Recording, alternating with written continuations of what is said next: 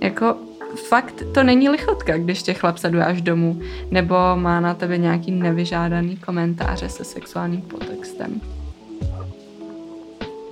Ahoj, od mikrofonu vás zdraví Verča, Betty a Magda.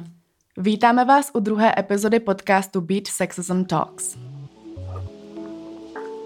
Dneska jsme se sešli, abychom si popovídali o street harassmentu a takzvaném catcallingu. Tak se tomu aspoň říká anglicky. Žádný takhle hravý český název zatím pro tenhle fenomén není, ale v angličtině je odvozený právě od častého oslovení kočičko. Jde o formu pouličního obtěžování, kdy na vás cizí osoba hvízdá, pokřikuje nebo se nějak jinak nevhodně tímto způsobem snaží upoutat vaši pozornost. Když jsme si řekli, co je to catcalling, pojďme si ale definovat ještě další termíny, které se tady budou nejspíš často opakovat. Ano, je důležitý znát pojmy, se kterými se budeme eh, dneska setkávat, protože často vznikají nedorozumění mezi lidma, už jen proto, že si třeba daný pojem špatně vynaložili, anebo prostě o něm nemají dostatečné a relevantní informace. Street harassment, což je pouliční obtěžování, eh, je forma primárně sexuálního obtěžování, který spočívá v nevyžádaných komentářích se sexuálním podtextem, ale taky tu jsou jevy jako provokativní gesta, troubení, hvízdání, obnažování, osahávání a taky pro následování, ať už na veřejných místech, jako jsou ulice, obchodní centra nebo taky veřejná doprava. Hmm. A i v Česku je případu obtěžování mnoho a nikdo o nich nechce moc mluvit. A to i z toho důvodu, že velká část společnosti se domnívá, že flirtování, sexuální narážky, komentování postavy či dokonce osahávání nespůsobuje žádnou újmu, aniž by se pak už zabývali tím, zda je to dotyčné není nepříjemné. Hodně lidí taky ke všemu považuje catcalling za formu komplimentu.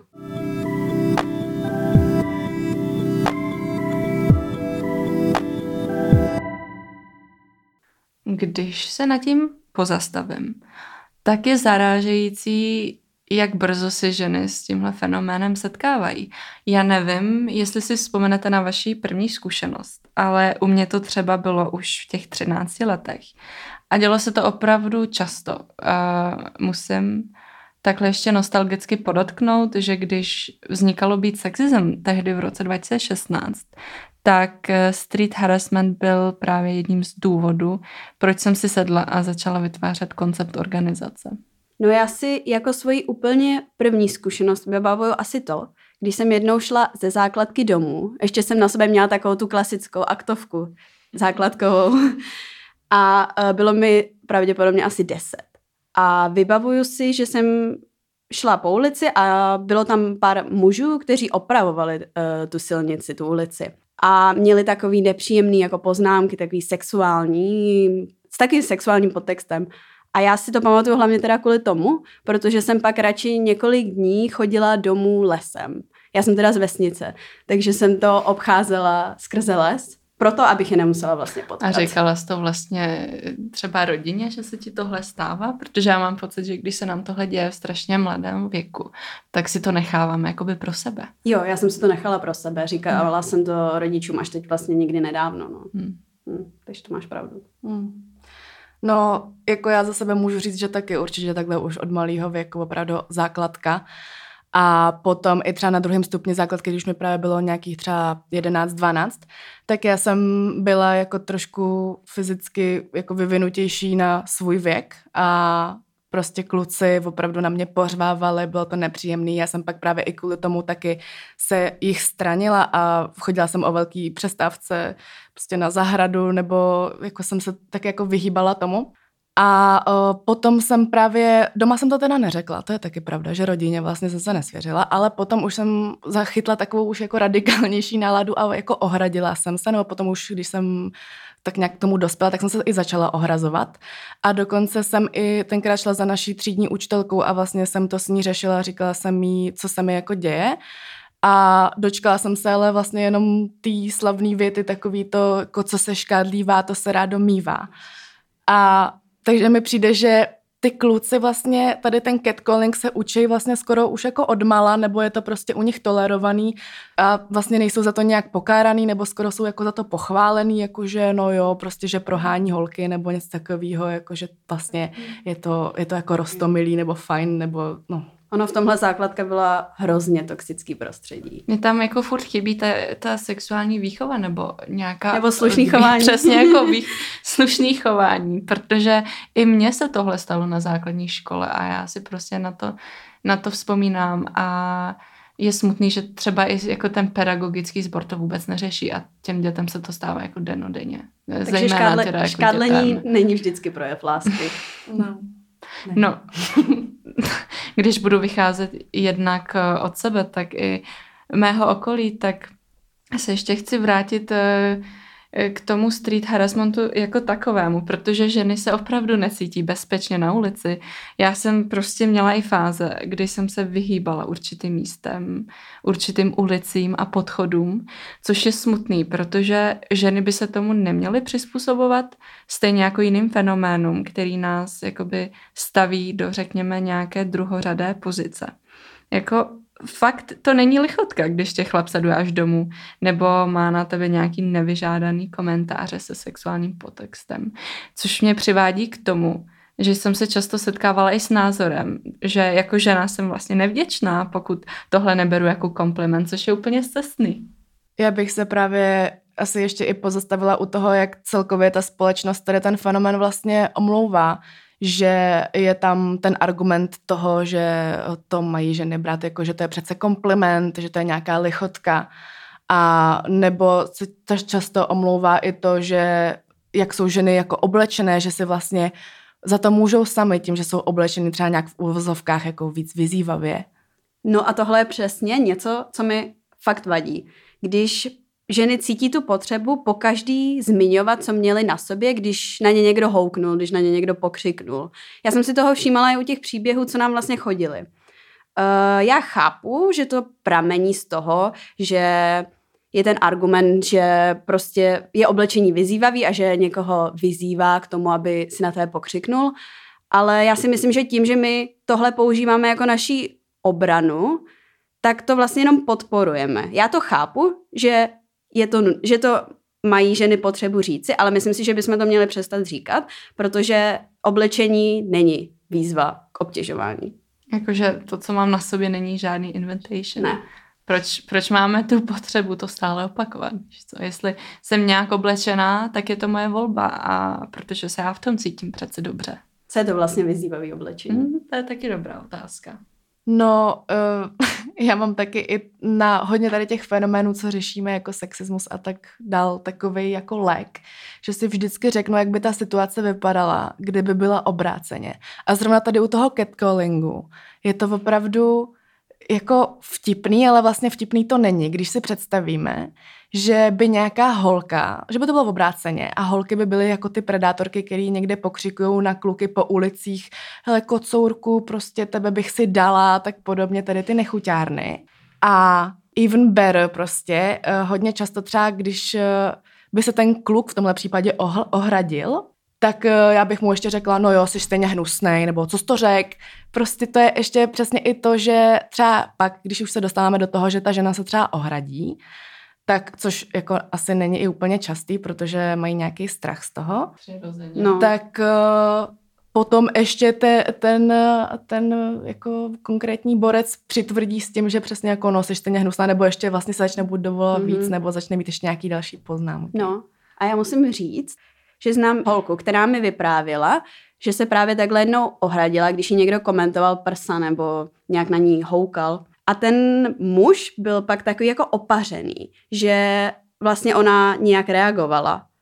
Eh, čímž možná chci říct i to, že ty muži nebo ty predátoři často počítají s tím, že se jim nedostane odpovědi. Ale proč to pak vlastně dělají? Co z toho očekávají, že se stane. Myslí si, že jim ta žena dá číslo, že, že je někam pozve. mají. No, co je ta motivace? Takže kdyby někdo věděl, určitě nám napište DM. Proč rádi, to, proč? rádi se dozvíme. proč?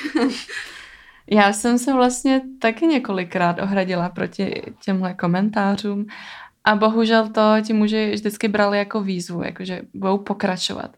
A dokonce si z toho i dělali srandu. No, k tomuhle se ještě vrátíme nakonec, protože si myslím, že je určitě důležitý si říct, jak v takové situaci reagovat.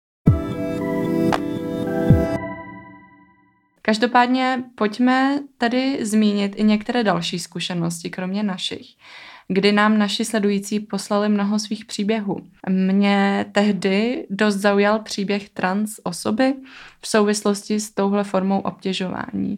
Ráda bych ho s vámi sdílela. Nejprve bych rád řekl, že jsem trans osoba, která se narodila v ženském těle a používá mužský rod. Už jen proto si nejsem jistý, jestli je na místě se tu o svůj příběh dělit. Kvůli mnoha důvodům nejsem schopen projít léčbou tedy brát hormony a prodělat operace.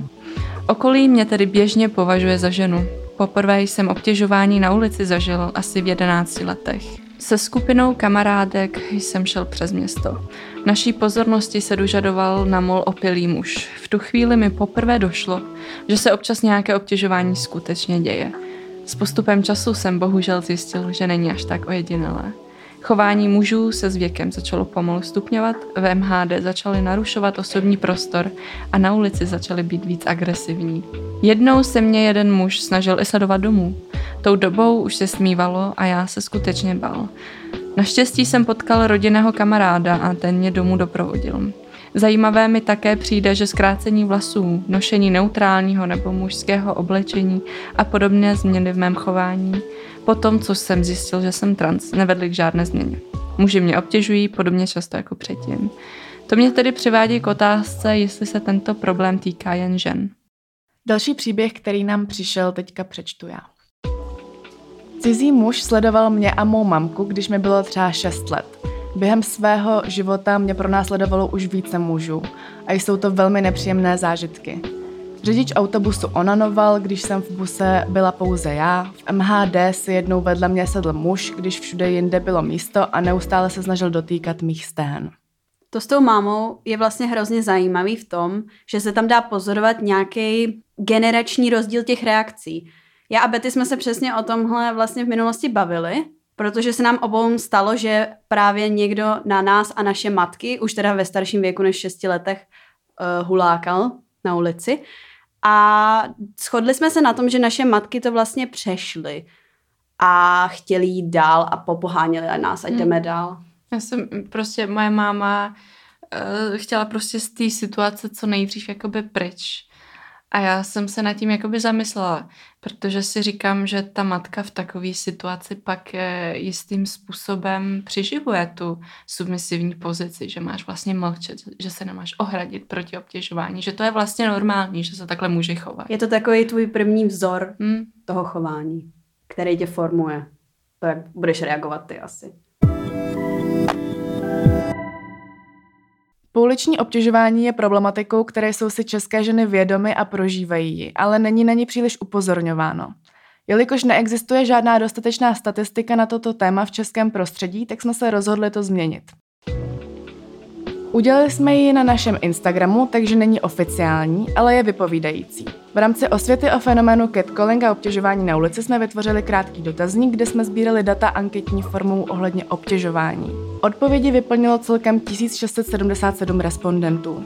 Dle svých slov se se sexuálním obtěžováním na ulici setkala drtivá většina dotazovaných žen.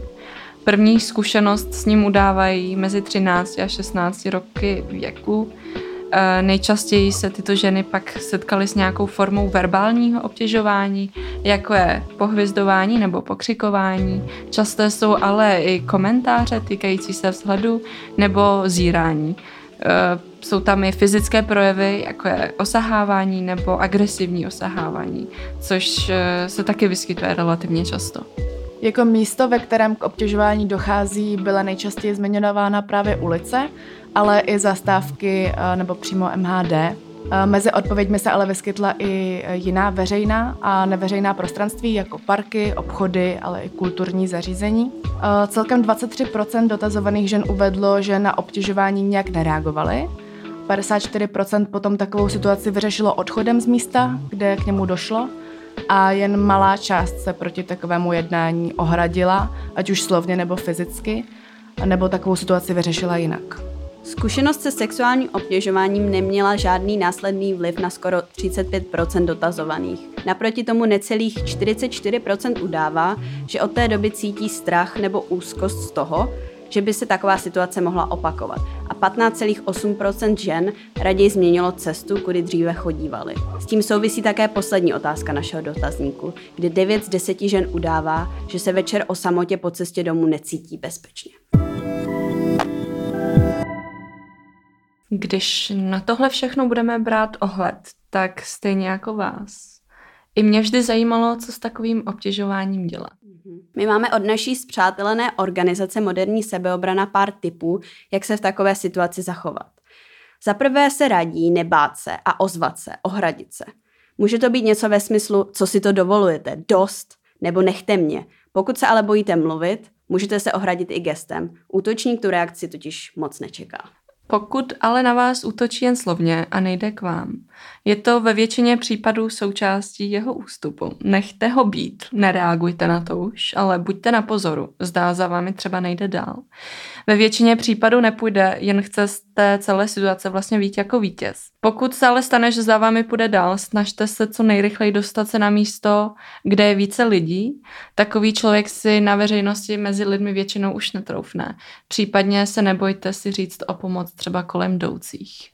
Další rada je taková, že pokud se necítíte bezpečně, prostě si vezměte do ruky telefon a zavolejte na policii. Protože ohradit se je dobrá rada, když je to nějaká lehčí forma catcallingu, že na vás někdo jenom huláká. Když na tebe někdo začne sahat, tak to asi úplně nepomůže.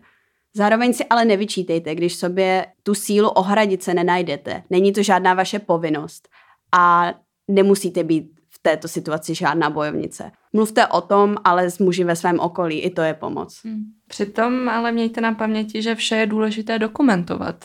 Pokud to překračuje hranici komentářů a už se to dotýká vašeho osobního prostoru, tak je vždy dobré mít nějaké důkazy, ať už půjdete na policii. My jsme vlastně na Instagramu e, vytvářeli manuál pro takové případy, je pořád dostupný? Je pořád dostupný, pokud uh, scrollnete dolů na náš feed, tak ho tam dokonce i najdete uh, ve formě videomanuálu. Mm-hmm. Vlastně je tam eh, forma videomanuálu, ale je tam i příspěvek, vlastně, který se jmenuje Jak zůstat v bezpečí s aplikací zkratky, protože právě tady ta aplikace dokáže v těchto situacích pomoct právě s tím důkazním materiálem. Vlastně my jsme natočili manuál, kde vysvětlujeme, jak si právě takovou zkratku můžete nastavit, Eh, ve svém telefonu, která eh, vlastně v tu chvíli a můžete si ji udělat jako widget, kterou si dáte potom na plochu. A když na tu ikonu potom kliknete eh, v, v tom případě, kdy jste v ohrožení, tak se spustí jednotlivé úkony, jakože se zapne foťák nebo nahrávání, odešle se vaše poloha nějakým vašim blízkým nebo zpráva nějaká poplašná. A vy potom vlastně máte všechny ty důkazní materiály, které potřebujete jenom jedním kliknutím. Je to opravdu jako jednoduché a myslím si, že to i může zachránit různé situace. My jsme vlastně to už všechno předpřipravili, takže tam je vlastně i možnost si to stáhnout už připravený mm-hmm. se všemi těmi úkony, kterými jsme tam vlastně naprogramovali. A kdyby to možná pro vás bylo nějak složité, nebo to váš mobil nedokázal, tak já mám třeba na nastavenou sdílenou polohu pořád s jedním mým kamarádem, kdyby se něco stalo. Takže mhm. kdyby, kdyby vám nešly tyhle možnost, zkratky, no. tak tohle je taky řešení. No a tady se s vámi tedy asi rozloučíme a budeme se na vás těšit u dalšího dílu Beat Sexism Talks. A pamatujte, ženy nejsou psy, nepíská se na nás.